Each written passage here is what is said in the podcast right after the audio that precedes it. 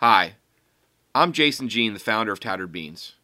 We aren't just another veteran owned coffee company who brags about how much money we make. Instead, we put cash directly in the pockets of veterans, active duty military, and first responders.